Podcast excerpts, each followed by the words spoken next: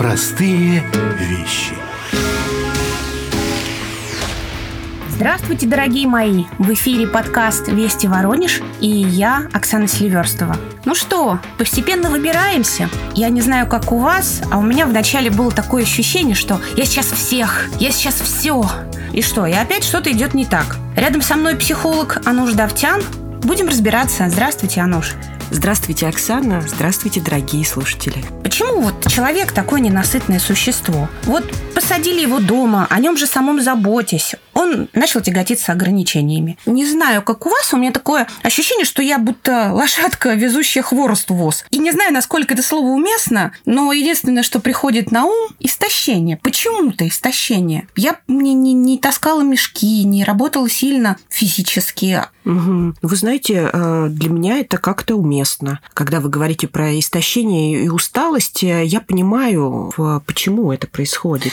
Вот истощение – это когда после тяжелой физической работы, долгой, или какой-то монотонной, угу. нудной, тоже долгой, и это как-то ложится. А то, что сейчас, ну, просидели там столько-то недель, ну, прозанимались а, какими-то домашними делами, общались с близкими, как-то провели с ограничениями это время. Да, то есть возникает такая иллюзия, что мы же просидели дома, мы же ничего не делали. Почему мы тогда чувствуем такую усталость? Почему? Почему нам так плохо? А дело в том, что это иллюзия, что мы ничего не делали. Но вспомните про новогодние праздники или отпуск, когда мы вроде бы отдыхаем, а приезжаем э, да, из отпуска или после новогодних праздников, и нам нужно как-то адаптироваться. Речь идет о том, чтобы перестроиться. Когда говорят после отпуска, еще да, нужен да, срок. Нужен, нужен еще отдых э, после отпуска или после новогодних праздников. Но а, не только об этом речь. Да? Вот эти а, несколько недель, которые мы просидели в самоизоляции, они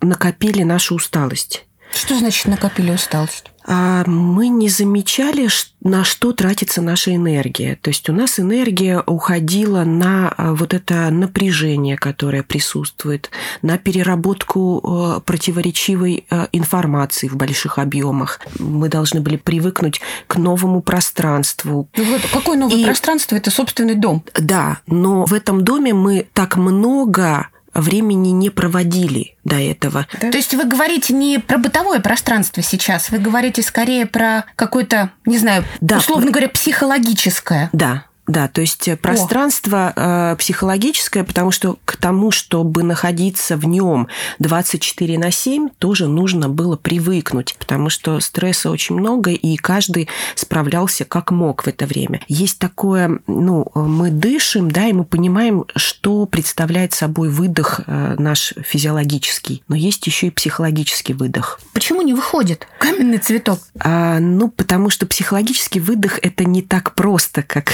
как мы дышим, да, а мы хотим сразу же, чтобы нам было хорошо, да. сразу включиться да. в какое-то радостное времяпровождение. Да, скажите, как это можно сделать? Ну, сразу не получится, потому что есть такое понятие, как адаптация. Мы адаптировались очень долго к режиму самоизоляции, а теперь нам нужно адаптироваться к какому-то совершенно другому режиму. Не хочется этого, мы торопимся, мы спешим. Из того, что вы говорите, становится как-то все тяжелее, тяжелее, тяжелее. В итоге сейчас опять мы все умрем. А нужна энергия. Угу. Говорите, где ее брать. Вот сейчас ну, мне это кажется, это самая ценная информация. Знаете, я сейчас буду говорить о каких-то очевидных вещах, да, что хорошо бы вернуться к здоровому образу жизни, отдыху, режиму, прогулкам, э, зарядке, правильному питанию и так далее. Спасибо, капитан очевидность. Но это правда, Оксана. На самом деле человеческий организм ничего лучше не придумал. Вот. И поэтому здесь э, очень важно начать э, с того, что приносит настоящую радость радость. Не ту э, радость, которую можно продемонстрировать в Фейсбуке и в Инстаграме, да, такую демонстративную, вот посмотрите, как у меня все хорошо, а именно настоящую, которая могла бы нас восстанавливать. Сладкое мне по-прежнему приносит настоящую радость. Да, это самый короткий и легкий путь, но а, точно так же, как и алкоголь, он приносит какое-то временное облегчение, да, а потом становится еще хуже, потому что мы все равно возвращаемся в эту реальность, где этой энергии нет. Вот смотрите, Оксана, вы чувствуете бодрость, если вы заставите себя лечь спать пораньше, выспитесь, утром сделаете зарядку, самую простую какую-нибудь, там, примите прохладный душ, Я даже, наверное, радость чувствую, только меня и хватает ненадолго. День, два. Вот если день подниму, второй день подниму. А разве вам не интересно посмотреть, а что дальше? То есть сможете ли вы делать зарядку 4-5 дней подряд? Ну, в смысле, смогу или не смогу, да? Да. Думаю, что смогу. Вот. И это называется стратегия маленьких шагов. Готовьтесь к тому, что дистанция под названием пандемия, экономический кризис не будет короткой. И здесь очень важно распределить силы и ресурсы, чтобы хватило до финишной прямой. Здесь как раз нам пригодятся эти важные качества, как воля и терпение.